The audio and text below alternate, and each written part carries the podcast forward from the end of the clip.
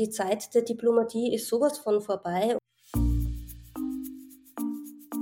Wenn alle Frauen auch nur drei Stunden lang nichts tun würden, würde alles zusammenbrechen. Feminismus bedeutet für mich ein Bewusstsein für die Herrschaftsverhältnisse und innerhalb dieser Herrschaftsverhältnisse das Erkennen der Diskreditierung der Frau.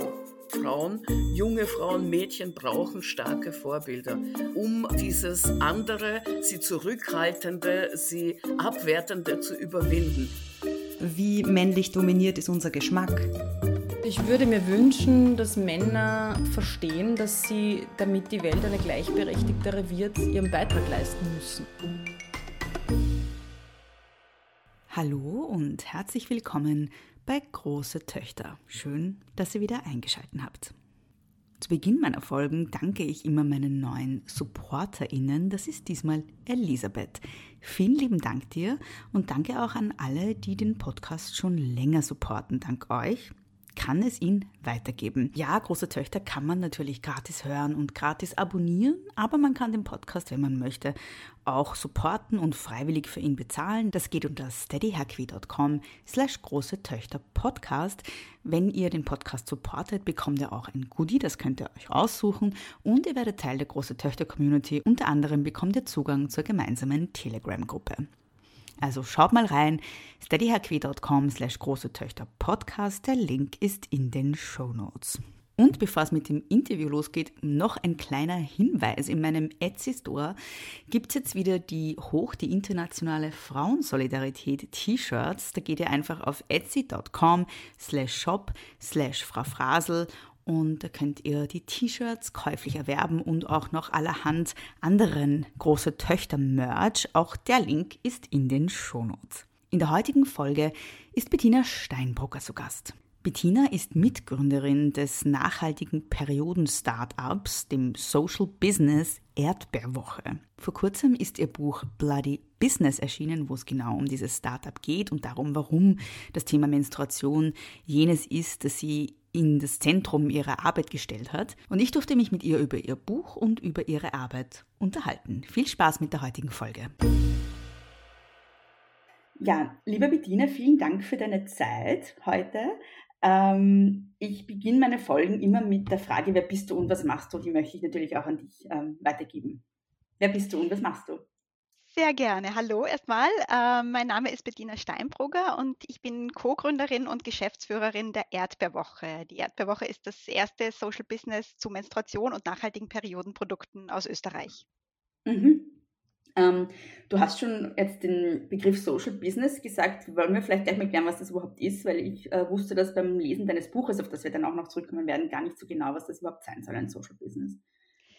Gerne, ja. Also Social Business bedeutet im Wesentlichen einfach, äh, dass das Unternehmen den gesellschaftlichen Impact, also die, die Wirkung des Unternehmens an erste Stelle steht, stellt und eben nicht den Profit. Das ist eigentlich der größte Unterschied zu, äh, ich sage mal, herkömmlichen Unternehmen. Mhm. Ähm, das heißt, es ist, steht eben nicht primär im Vordergrund, Gewinn zu erwirtschaften. Es ist aber auch nicht ausgeschlossen, dass das Unternehmen Gewinn erwirtschaftet. Nur wenn ein solcher erwirtschaftet wird, dann wird er eigentlich meist ähm, wieder in das Unternehmen und in den gesellschaftlichen Impact reinvestiert. Und natürlich bedeutet Social Business auch, dass man einen Geschäftszweck verfolgt, der ähm, soziale und ökologische Aspekte in den Mittelpunkt rückt. Genau, und hier auf allen Ebenen ähm, die Aspekte der Nachhaltigkeit berücksichtigt. Mhm. Ähm, ja, und die, die zweite, der zweite Begriff, den du genannt hast, war eben der, der Name deines Unternehmens, Erdbeerwoche. Und da möchte ich auch noch mal kurz darauf zurückkommen, was ist denn die Erdbeerwoche genau? Genau. Also die Erdbeerwoche ist wie gesagt ein Unternehmen rund um das Thema Menstruation und nachhaltige Periodenprodukte. Uns gibt es jetzt schon seit über zwölf Jahren. Und gestartet haben wir als Aufklärungs- und Bewusstseinsplattform rund um das Thema Menstruation, primär für Erwachsene. Ähm, und wir haben einfach festgestellt, dass es sehr große Wissenslücken rund um das Thema Menstruation und vor allem auch bei Periodenprodukten gibt. Ähm, und äh, zum damaligen Zeitpunkt waren auch nachhaltige Alternativen kaum verfügbar. Also sprich von Menstruationstasse bis zur Periodenunterwäsche. Das konnte damals nur sehr schwer bezogen werden. Ähm, und äh, deshalb haben wir dann auch bald darauf einen Online-Shop gegründet, wo diese Produkte verfügbar wurden. seitdem hat sich unser Geschäftsmodell auch äh, laufend weiterentwickelt, aber da kommen wir dann vielleicht noch später darauf zurück. Mhm. Ähm, welche Wissenslücken waren das denn, auf die du so aufmerksam wurdest oder auf die ihr aufmerksam wurde zu Beginn? Das war vor allem im Bereich der Menstruationsprodukte, zum Beispiel was Mhm. die Inhaltsstoffe oder die Materialien dieser Produkte betrifft.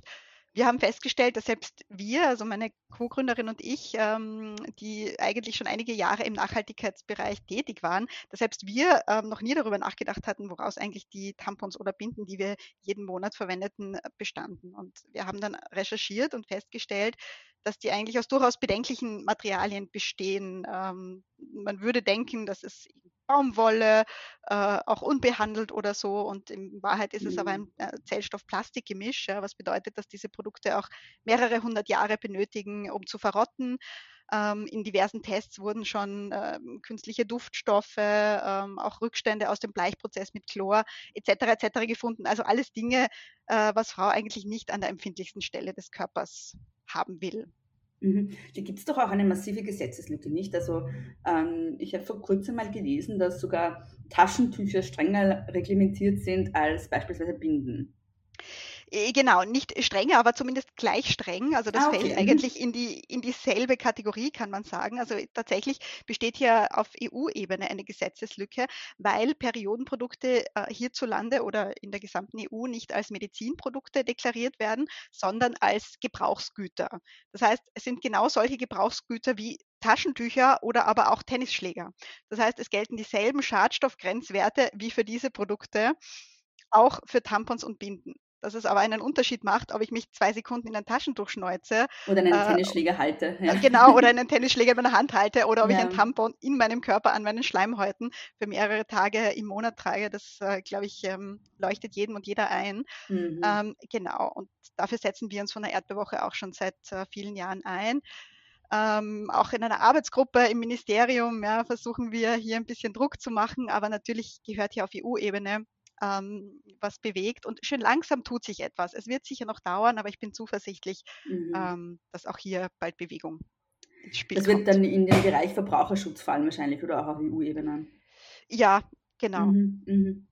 Was sind denn, also was sind das denn für Inhaltsstoffe, die in Menstruationshygieneprodukten, also ich sage jetzt mal in herkömmlichen Menstruationshygieneprodukten sind, die besonders schädlich sind für uns? Ja, also ich würde mal sagen, ähm, nicht unbedingt schädlich, sondern problematisch, weil genau dieses Schädliche auch so eine Sache ist, was es fehlen eben Langzeitstudien. Ja, die hat eben noch niemand in Auftrag gegeben. Ähm, das Problem ist einfach, wir wissen nicht, was diese Stoffe so wirklich im Körper tun, vor allem weil wir sie ja nicht nur jetzt über Tampons und Binden aufnehmen, sondern auch über die Umwelt, über Lebensmittel, über die Kleidung. Und das alles kumuliert sich natürlich in unserem Körper. Aber genau das wurde eigentlich noch kaum erforscht. Ja. Es gibt nämlich dann immer die Grenzwerte für die einzelnen Produkte, ja, und dann sagt man auch oft, da wurde eh nicht der Grenzwert überschritten. Nur wenn man jetzt über das Lebensmittel, über die Kleidung und auch noch über das Tampon einen, einen bestimmten Stoff, ich sage mal zum Beispiel halogenorganische Verbindungen, das können Mhm. Stände aus dem Bleichprozess mit Chlor sein. Ähm, wenn man die eben über verschiedene Quellen aufnimmt, äh, dann kann das im Körper sich schon auf eine gewisse Art und Weise anreichern, ähm, die ich persönlich jetzt äh, nicht so angenehm finde, ja, diesen Gedanken. Mhm. Auch Weichmacher wurden zum Beispiel schon im Klebestreifen von, von Slip-Einlagen gefunden. Also äh, künstliche Duftstoffe sind einfach ähm, problematisch, weil sie allergieauslösend sein können. Also ja, all diese Dinge haben aus unserer Sicht in diesen Produkten nichts verloren, sind auch nicht nötig. Ja, also Mhm. es gibt Alternativen, wo diese Stoffe nicht enthalten sind und die funktionieren genauso. Mhm. Und welche Produkte habt ihr dann bei Erdbeerwoche im Angebot, äh, im Vergleich, also sozusagen im Kontrast zu vielen herkömmlichen Produkten? Was, worauf achtet ihr da? Was, muss, was müssen die gewährleisten? Wir haben einen recht strengen Kriterienkatalog, nach dem wir die Produkte auswählen. Ähm, die müssen eben äh, bio, fair, vegan und oder wiederverwendbar sein, äh, made in Europe etc. Also da haben wir so ein paar Kriterien für uns Mhm. definiert. Und wir haben einerseits den ähm, kompostierbaren Bereich der biologischen Tampons und Binden. Die bestehen dann aus zertifizierter biologischer Baumwolle. Lösen aber nicht das Müllproblem. Das heißt, die sind nach wie vor Einwegprodukte. Es gibt aber einfach äh, viele Menstruierende, die möchten nicht so gern wiederverwendbare Produkte verwenden, aus irgendeinem Grund. Und da ist es uns wichtig, auch Alternativen anzubieten. Das heißt, hier ist sozusagen ein Biotampon oder eine Biobinde die Alternative. Natürlich das Ökodeluxe-Produkt äh, wäre ein wiederverwendbares Produkt, wie zum Beispiel die Menstruationstasse, so ein kleiner Becher aus meistens medizinischem Silikon, der jahrelang äh, wieder verwendet werden kann. Der im Prinzip mhm. eingeführt wird wie ein Tampon in die Vagina, äh, dort das Blut auffängt, dann entleert, gereinigt werden kann und so immer wieder verwendet äh, wird. Und es gibt aber auch ähm, Periodenunterwäsche oder Stoffbinden, die einfach in der Waschmaschine gewaschen werden können und so auch jahrelang wiederverwendet werden können.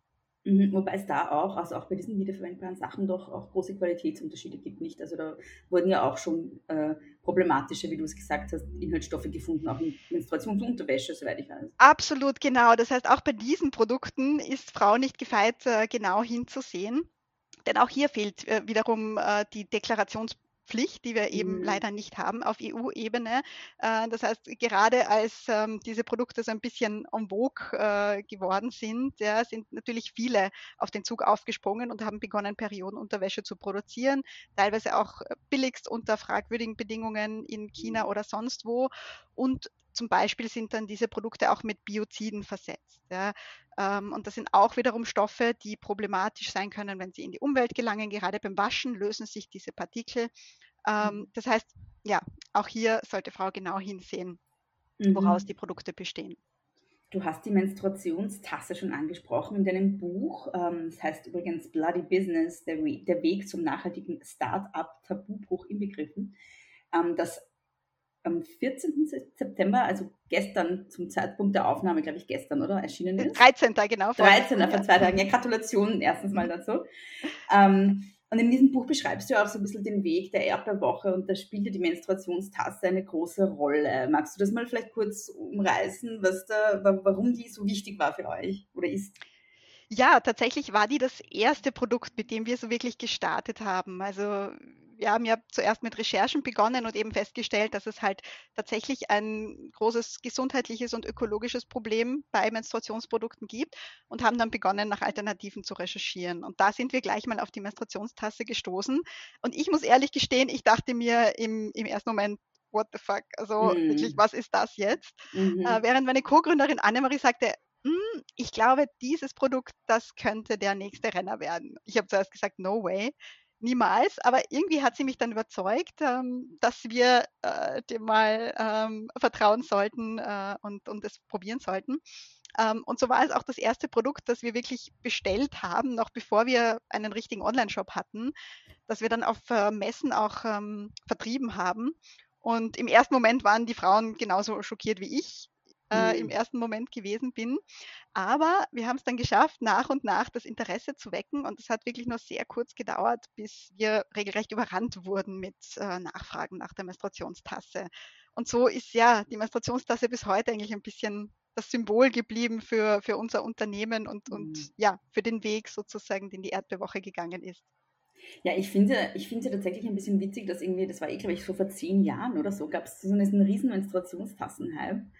Und ähm, ich habe da mal für einen anderen Podcast schon recherchiert dazu und bin dann draufgekommen, dass die Menstruationstasse eigentlich total alt ist. Mhm, und genau. alle dachten immer, es ist irgendwie so eine komplett neue Innovation, aber in Wirklichkeit gab es auch schon in den 70er Jahren Menstruationstassen. Sie ist nur irgendwie in Vergessenheit geraten. Genau, tatsächlich gibt es die schon seit den 1930er Jahren. Ah, ja, ja. Also mhm. damals wurde schon das äh, Patent angemeldet, aber es hat sich eben nicht durchgesetzt. Zeitgleich wurde eben auch das Tampon entwickelt und mhm. ähm, ja, natürlich die, die, Industrie hatte kein Interesse daran, äh, wiederverwendbare Produkte, die Frau dann wirklich jahrelang verwenden kann und nicht mehr nachkaufen muss, äh, zu produzieren und zu promoten. Äh, und so ist das einfach in Vergessenheit geraten. Mhm, mhm. Ähm ja, wenn wir schon über den, den Aspekt der, der Finanzen sprechen, du hast gerade gesagt, ähm, die Industrie hat keine, kein Interesse daran, ein, ein Produkt irgendwie auf den Markt zu bringen oder zu promoten, das man nur einmal kauft, im Gegensatz zu anderen Produkten, die man ständig kaufen muss oder wo man ständig neu kaufen muss, die Wegwerfartikel sind. Aber tatsächlich ist es ja so, dass ähm, Frauen im Laufe ihres Lebens sehr, sehr viel für ihre Menstruation ausgeben. Ähm, und in Österreich gab es jetzt vor kurzem diese neue Regelung und in Deutschland auch. Also Deutschland war zuerst dran, dann, äh, dann hat Österreich nachgezogen, dass es äh, auf Menstruationshygieneartikel zumindest keine äh, erhöhte Steuer mehr gibt, weil ganz lange wurde, äh, wurden Menstruationshygieneprodukte im Gegensatz zu Büchern oder äh, irgendwie äh, sogar äh, Theatertickets, glaube ich, und so, ähm, ähm, sie wurden äh, eben tatsächlich versteuert wie beispielsweise Kaviar, also wie so Luxusprodukte. Und ähm, tatsächlich gibt es aber einige äh, Länder in Europa, wo, wo es gar keine Steuer gibt auf Menstruationshygieneprodukte und es gibt ja auch diese große Debatte, sollten Menstruationshygieneprodukte nicht sowieso eigentlich gratis zur Verfügung stehen, ähm, weil die Menstruation ja nichts ist, was man sich aussucht. Wie, wie, wie siehst du das denn? Genau, also für die Senkung der sogenannten Tamponsteuer haben wir von der Erdbeerwoche uns wirklich jahrelang eingesetzt. Wir mhm. haben schon 2016 einen Brief an den damaligen Finanzminister geschrieben mit der Forderung, diese Steuer abzuschaffen oder zumindest sie zu senken, wie du sagst, ähm, auf den ermäßigten Steuersatz äh, auf 10 Prozent, äh, wie er ja auf Lebensmittel, äh, Bücher etc. gilt, mhm. Ähm, weil es aus unserer Sicht Produkte des notwendigen Bedarfs sind. Eben genauso wie Lebensmittel, das sind auch lebensnotwendige Produkte und Menstruierende suchen sich nicht aus, ob sie menstruieren können. Und ähm, deshalb sollten diese Produkte aus unserer Sicht auch ähm, zumindest geringer besteuert, im besten Fall gar nicht besteuert sein. Ähm, es hat dann wirklich viele Jahre gedauert und einige Aktionen, Petitionen, Demonstrationen vor dem Finanzministerium.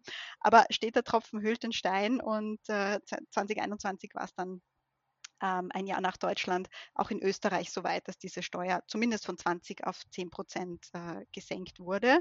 Noch lieber wäre es uns natürlich, sie würde ganz abgeschafft werden, weil einfach eine Steuer aus unserer Sicht auf diese Produkte nichts verloren hat. Mhm. Bist du auch der Meinung, dass sie gratis zur Verfügung stehen sollten? Also in Wien gibt es ja jetzt zumindest die Aktion, mhm. dass für, für, bedürftige Frauen und Mädchen, ähm, die bekommen dann in Sozialmärkten so eine Art Gutschein, wo sie dann in Apotheken und Drogeriemärkten gratis sich äh, Menstruationshygieneprodukte holen können. Ähm, wie genau. siehst du das? Findest du, sollte es für bestimmte Gruppen gratis sein, für alle, oder bist du der Meinung, es sollte einfach die Steuer entfallen? Genau, also wir sind der Meinung, ähm, es sollte für alle gratis sein, die das benötigen und es sollte an gewissen Orten gratis zur Verfügung stehen. Und solche Orte sind zum Beispiel der Arbeitsplatz, der Ausbildungsplatz, ähm, öffentliche Toiletten, ähm, ja, Ausbildungsstätten in jeglicher Form etc. Ja. Und dort sollte das einfach für, für alle ähm, verfügbar sein, weil wir hinterfragen ja auch nicht, dass Toilettenpapier zum Beispiel auf einer öffentlichen Toilette oder auch am Arbeitsplatz kostenlos ist. Ja. Wir arbeiten sehr viel auch mit Unternehmen zusammen, um Arbeitsplätze menstruationsfreundlicher zu gestalten. Und da hören wir dann oft als Gegenargument, naja, aber was sagen denn dann die Männer, wenn wir jetzt den Frauen plötzlich äh, kostenlose Menstruationsprodukte zur Verfügung stellen? So, ja, ihr macht ja das Toilettenpapier insgesamt auch nicht kostenpflichtig. Und es ist nun mal so, Frauen äh, beziehungsweise ja, Personen, die menstruieren, die brauchen diese Produkte. Ähm, und genauso wie Toilettenpapier sollten die dementsprechend einfach verfügbar und kostenlos sein. Ja, es gibt dann immer diese absurden Vergleiche, ähm, die irgendwie so klingen, als würden Menschen glauben, dass man menstruiert, weil es so lustig ist. Ähm, und es würden dann die Menstruationsprodukte, die man kriegt dafür oder die man kriegen würde, wenn es gratis wäre, irgendwie so Luxusprodukte sein, die man sich mal gönnen kann. Ähm, also ich, ich finde, dass da im Diskurs noch ganz, ganz viel im Argen liegt, oder? Also weil wenn, wenn, wenn ich auf Social Media fordere, Menstruationsprodukte sollten möglichst gratis sein, kommt dann immer sowas wie, ja, und was fordern wir als nächstes? Gratis Rasierer oder gratis, ja. ich weiß nicht was, ja. Äh, Genau, das ist, Ahnung, das ist ja. überhaupt mein Lieblingsargument. Ja, der Rasierer eben, dann sollten doch auch für die Männer ähm, der Rasierer gratis sein, weil Männer müssen sich ja auch rasieren und mhm. ähm, das ist ja dann so, so unglaublich unfair. Also das Argument, glaube ich, äh, ja, ist überhaupt nicht haltbar, weil äh, niemand muss sich rasieren und äh, wenn schon eine gesellschaftliche Norm äh, besteht oder bestünde, ja, dass sich Männer im Gesicht rasieren, dann besteht die mindestens noch viel äh, stärker für Frauen, ja, mhm. sich eigentlich am fast im ganzen Körper zu rasieren. Genau. Also eben Rasierer sind äh, hier überhaupt kein Argument. Ganz im Gegenteil, bei Rasierern existiert eher noch die Pink Tax, ähm, dass nämlich äh, diese Produkte für Frauen, also sprich die pinken Rasierer, teilweise doppelt so teuer sind wie die für Männer. Also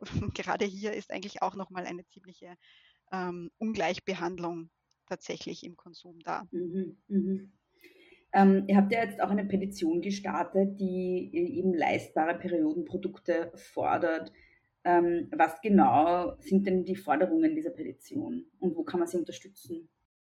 Genau, diese, dieser Appell wurde auf aufstehen.at gestartet und wir fordern dabei einerseits die Bereitstellung von kostenlosen Periodenprodukten eben am Arbeits- und Ausbildungsplatz und in allen öffentlichen Toiletten Und wir möchten auch, dass ähm, der Zugang zu Menstruationsartikeln eben für sozial benachteiligte und armutsgefährdete Gruppen ähm, erleichtert wird, so wie Wien hier gerade ähm, auch ein Beispiel setzt.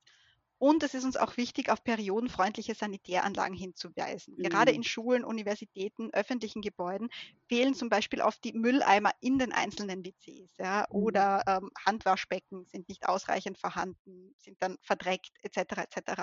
Und das ist aber wichtig für einen gesunden und hygienischen Umgang mit der Menstruation. Ähm, und diese Aspekte sollten noch viel mehr berücksichtigt werden. Mhm. Wo kann man die Petition unterstützen? Direkt auf aufstehen.at kann man unterschreiben. Mhm. Ich werde das dann auch noch verlinken. Ähm, ich möchte jetzt nochmal zurückkommen zum Thema Erdbeerwoche bzw. Gründen und die ganze Geschichte dahinter.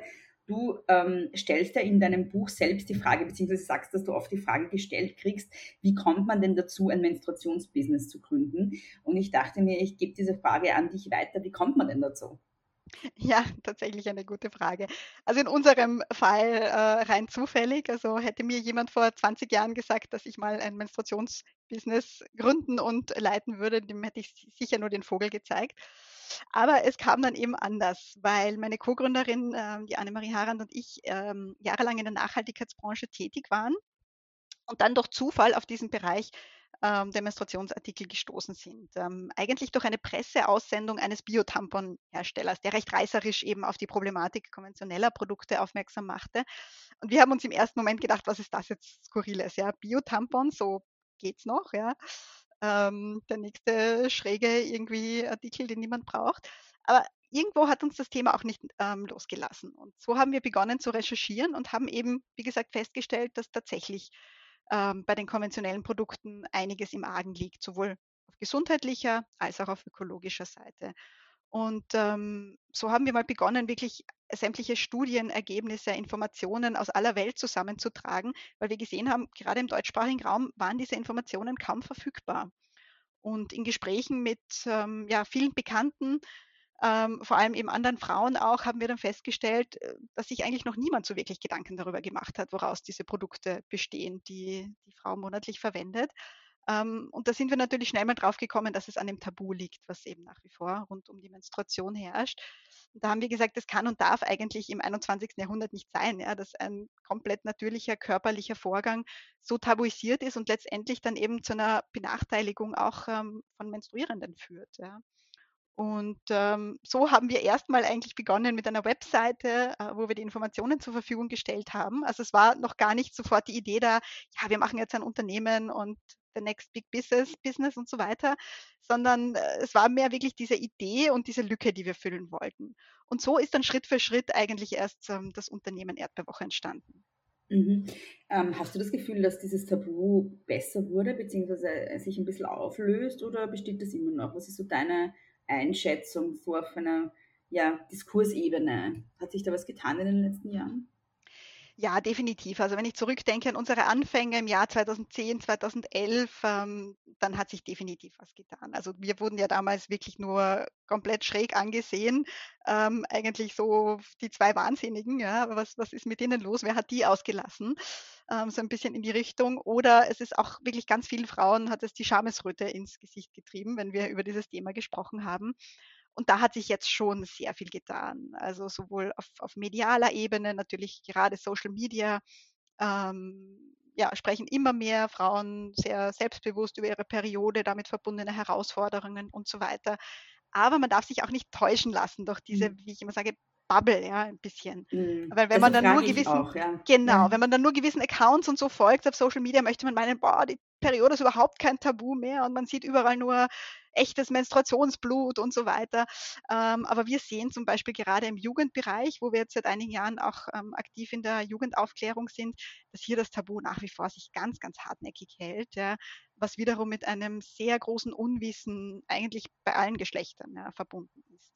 Ähm, mhm. Und auch bei Erwachsenen, ja, also außerhalb der Bubble ähm, auch dort ist noch einiges im Argen. Also man darf sich wirklich nicht täuschen lassen. Es hat sich viel getan ähm, in den letzten ja, zwölf Jahren, aber wir sind doch lange nicht am Ziel. Warum heißt er denn Erdbeerwoche? Ist ja auch ein witziger Name für eine Absolut, ja. Also diese Namensfindung ist auch ein bisschen äh, zufällig entstanden, nämlich bei Recherchen nach den unzähligen Synonymen, die es für die äh, weibliche Periode gibt.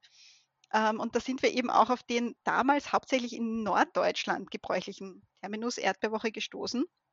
Eben, es gibt ja den Besuch der Tante Rosa, der rote mhm, Ferrari, also was mhm. es da nicht alles an Synonymen gibt. Letztendlich alles, um das Eindeutige nicht beim Namen zu nennen. Mhm. Wir wissen ja, wozu das dient. Ähm, also das manifestiert sich ja auch in diesem Tabu, dass man eben nicht sagen muss, ich habe eine Periode, sondern ja, Tante Rosa ist gerade da. Ja, das waren eben diese Codes, ja, die auch ja, ja, ja. Äh, viele Jahre oder Jahrzehnte eigentlich äh, verwendet wurden. Ähm, eben, und wir haben dann Erdbeerwoche gelesen und mussten erstmal lachen. Ja, haben gesagt, also das äh, haben wir wirklich noch nie gehört. Ähm, und dann war das irgendwie so, hey, eigentlich ist es genau das, was wir auch mit der Erdbeerwoche bewirken wollen. Ja? Wir wollen ja mit Fakten und Humor aufklären. Wir wollen nicht mit dem erhobenen Zeigefinger äh, irgendwie jetzt auch irgendjemandem ein schlechtes Gewissen machen oder so, die vielleicht konventionelle Produkte verwendet, sondern ähm, wir wollen einfach äh, spielerisch und, und mit einem Augenzwinkern aufklären, weil wir einfach der Meinung sind, dass sich Tabus so am besten brechen lassen. Und natürlich spielen wir da genau damit, dass Erdbeerwoche ja eben so ein Synonym ist ja, für die mhm. Menstruation.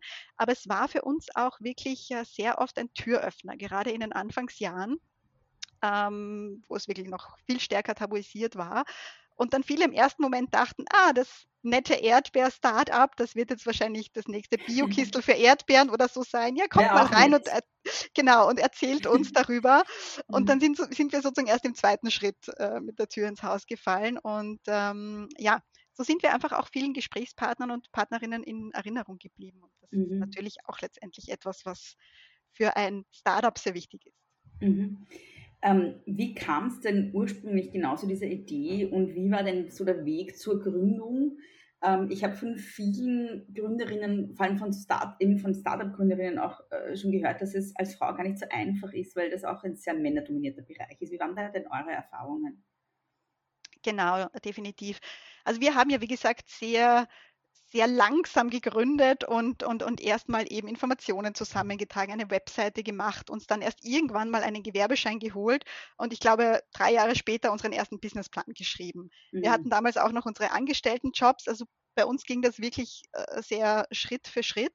Also ähm, eigentlich gar kein so typisches Startup, weil da geht es genau. ja ganz oft darum, dass man irgendwie losstartet und dann genau. sind das oft Businesses, die oft sehr schnell auch wieder sozusagen eingehen.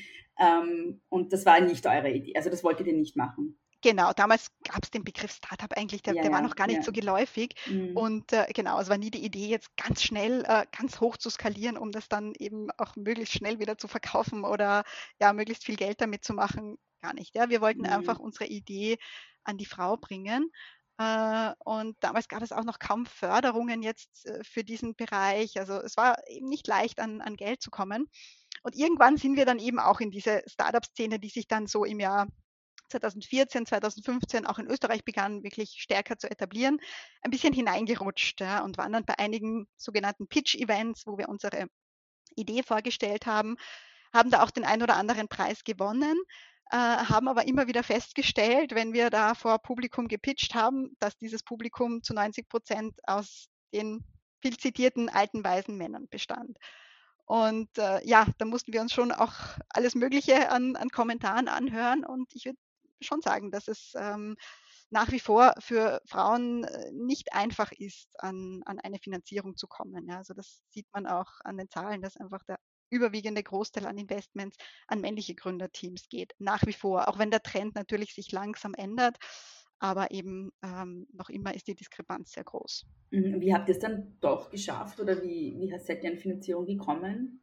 Ja, wir haben dann ähm, irgendwann festgestellt, dass eben ein, ein, Investor oder auch eine Investorin nicht der richtige Weg für uns ist. Ähm, wir waren zweimal sogar knapp davor, hier Verträge zu unterschreiben und haben dann immer wieder festgestellt, nein, eigentlich ist das nicht der Weg, den wir gehen wollen. Wir hatten dann wirklich Sorge, dass unsere Vision und unsere Mission in eine ganz andere Richtung abdriften könnte, dass dann plötzlich der Investor herkommt und sagt, so, wir wollen jetzt mehr Marge, wir verlagern jetzt nach China ja, oder alle Produkte kommen jetzt äh, nur mehr dort her, weil einfach so eine höhere Marge zu erzielen ist. Mhm. Und das war eben nie äh, Sinn und Zweck unseres Unternehmens. Und da haben wir gesagt, nein, uns ist es wichtiger, dass wir die, die Chefinnen unseres Unternehmens bleiben ähm, und dieses Social Business auch wirklich social bleibt.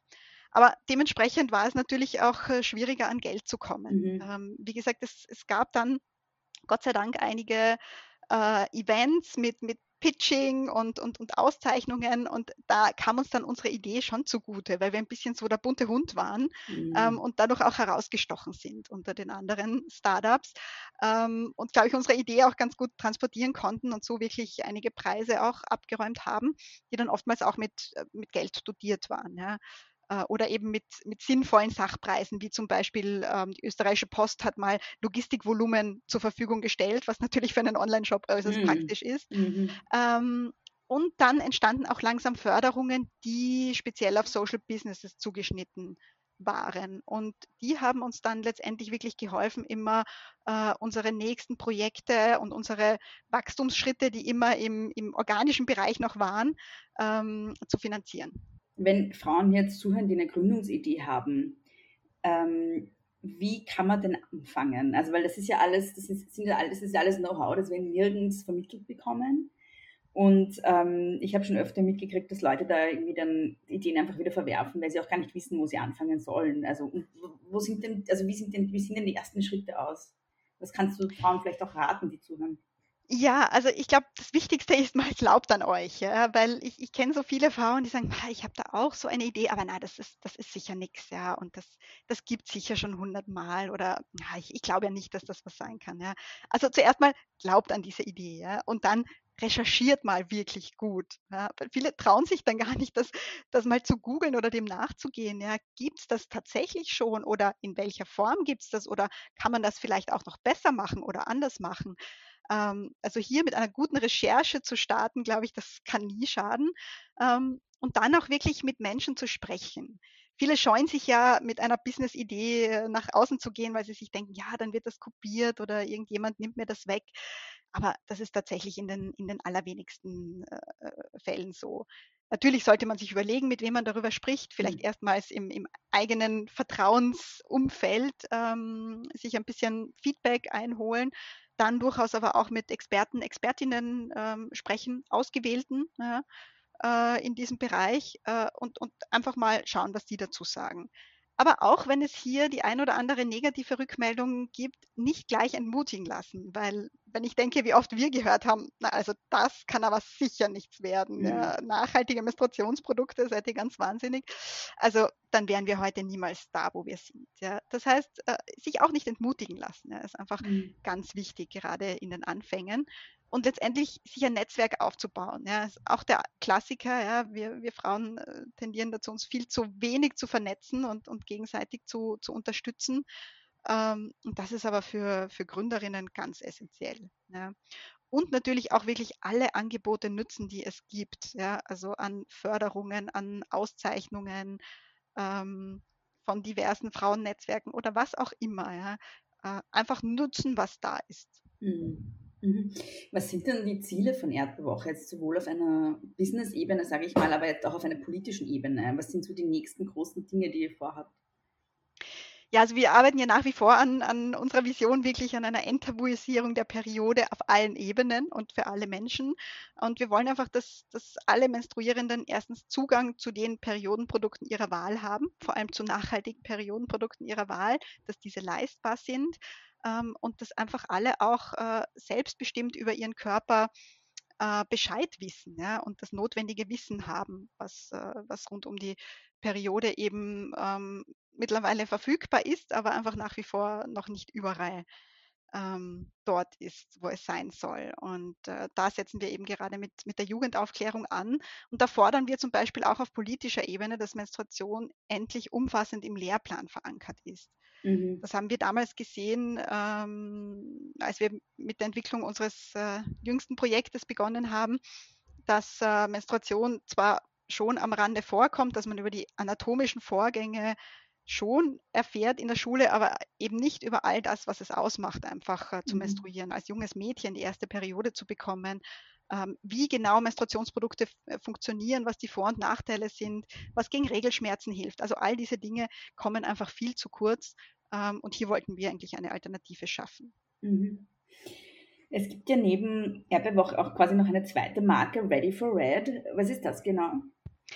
Genau, das ist das ähm, jüngste Projekt, von dem ich gerade gesprochen habe. Mhm. Das ist eine digitale Lernplattform rund um das Thema Menstruation für Jugendliche, die wir im Jahr 2017 entwickelt haben, eben um das Tabu gerade unter jungen Menschen zu brechen.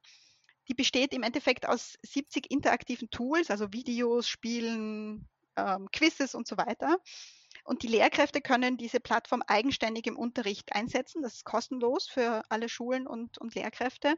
Und äh, die Jugendlichen können dann mit ihrem Smartphone oder mit dem Computer oder Tablet eben diese Übungen durchmachen und erfahren einfach alles Wichtige und Notwendige rund um dieses Thema. Und das Ganze aber eben jugendgerecht und spielerisch.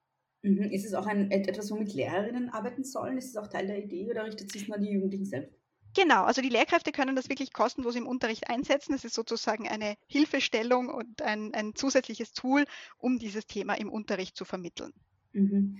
Und ähm, ich habe jetzt noch eine Frage, die vielleicht ein bisschen persönlich ist, aber du besprichst das im Buch auch. Ähm, das Buch endet mehr oder weniger mit dem Tod von Annemarie Harand, ähm, deiner Businesspartnerin und ich nehme an noch Freundin über die Jahre. Ähm, und ich fand es sehr schön und berührend, dass das im Buch auch so ein, also dass das auch besprochen wird von dir, weil ähm, man ja vielleicht eher davon ausgeht, so die Businesswelt ist eine, für, in der sowas dann irgendwie keinen Platz hat. Ja, so Dinge wie Trauer oder auch zwischenmenschliche Beziehungen, ja, die, ähm, die man dann auch betrauert. Ähm, wie bist du denn damals also ich gehe davon aus, es, es war ja auch ein, ein, wahnsinniger Einschnitt dann auch für, für auch, auch, auch, natürlich auf persönlicher Ebene, aber auch auf, auf, einer geschäftlichen Ebene. Wie bist du denn damit umgegangen, eine eigentlich Partnerin verloren zu haben?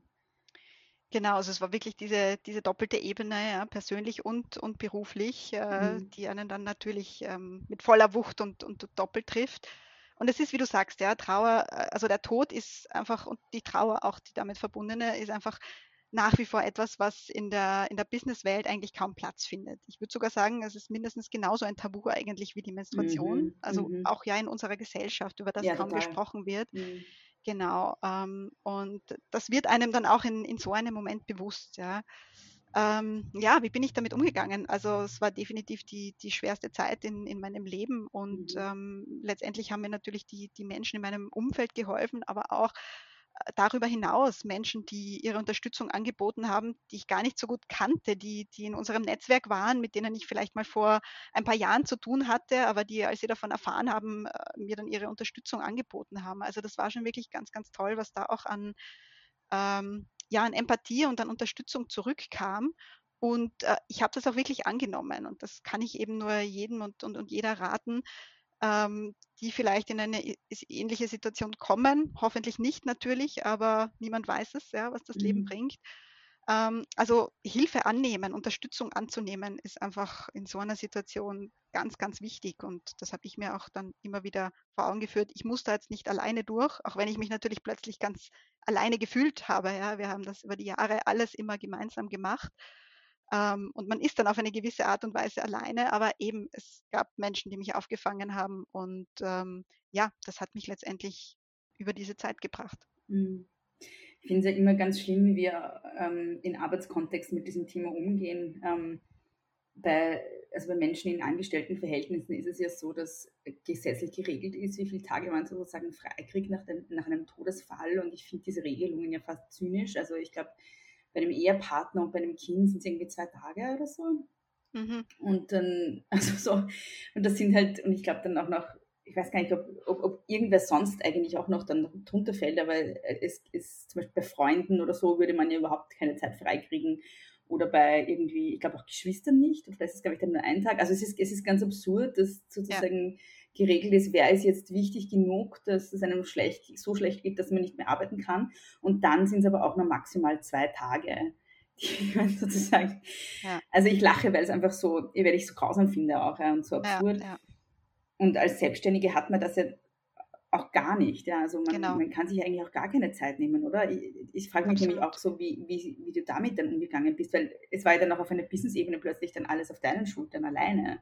Ja, genau ja, also das, das ist auch wirklich ähm, der Wahnsinn letztendlich, ja, muss man sagen. Man, mhm. man weiß, man hat ein Unternehmen, das einfach weitergeht. Das ist auch einfach so. Äh, ein Unternehmen besteht auch nach dem tot weiter, auch wenn wir jetzt beide gestorben wären, ja, hätte ja dieses Unternehmen weiter existiert, auch wenn es dann sozusagen komplett führungslos gewesen wäre. Mhm. Ähm, das ist auch das äh, ja, Skurrile teilweise daran. Ja, Aber total. tatsächlich muss man sich dann um all diese Dinge kümmern, so wie man sich ja auch äh, darum kümmern muss, wenn ein Mensch stirbt, um die ganze Bürokratie, die damit verbunden ist und so weiter. Ja. Ähm, ich muss sagen, das hatte tatsächlich zwei Seiten für mich. Also auf der, auf der einen Seite war es natürlich unvorstellbar auch für mich eigentlich ja weiterzumachen zu diesem Zeitpunkt, muss ich ganz ehrlich sagen. Auf der anderen Seite haben mich dann genau diese Dinge, die jetzt einfach zu tun waren, egal ob das der irgendwie der, der Gang zum Steuerberater war oder ja, Informationen, die ich äh, ins Netz stellen musste, etc., die haben mich, glaube ich, irgendwie auch da so am Leben noch gehalten und dass ich jetzt nicht komplett durchdrehe, weil ich habe dann einfach funktioniert, ja. Ich mhm. habe dann mhm. diese Dinge erledigt und abgearbeitet und irgendwie hat mich das auch auf eine gewisse Art und Weise stabilisiert, ja, würde ja. ich sagen. Ja. Deshalb hatte es sicher diese, diese zwei Seiten, aber insgesamt ist es schon enorm hart, ja. Ja, das ist jetzt vielleicht ein, ein, ein, komischer Cut, den ich mache, aber ich finde, irgendwie passt thematisch dann doch dazu, ähm, weil du ja gerade auch Mutter geworden bist. Und ähm, genauso wie für Tod in, in, der Arbeitswelt und in der Businesswelt kaum Platz ist, ist es auch für, äh, ist, ist für Elternwerden auch kaum Platz. Ähm, auch für Selbstständige wiederum ganz oft sehr schwierig, das irgendwie alles unter einen Hut zu bringen. Ähm, wie sind da deine Erfahrungen gerade? Ja, genau. Also ich habe jetzt nicht die ganz einfachen Themen ausgesucht irgendwie in der letzten Zeit. Mhm. Ähm, also äh, genau, ja, ähm, zwischen, zwischen Tod und Geburt, ja, besteht ja, ja. ja dann doch irgendwo äh, auch ein, ein, Zusammenhang tatsächlich, ja. Ja. Ähm, ja, auch da ist es ähm, natürlich schwierig und eine Herausforderung, man kann es nicht anders sagen.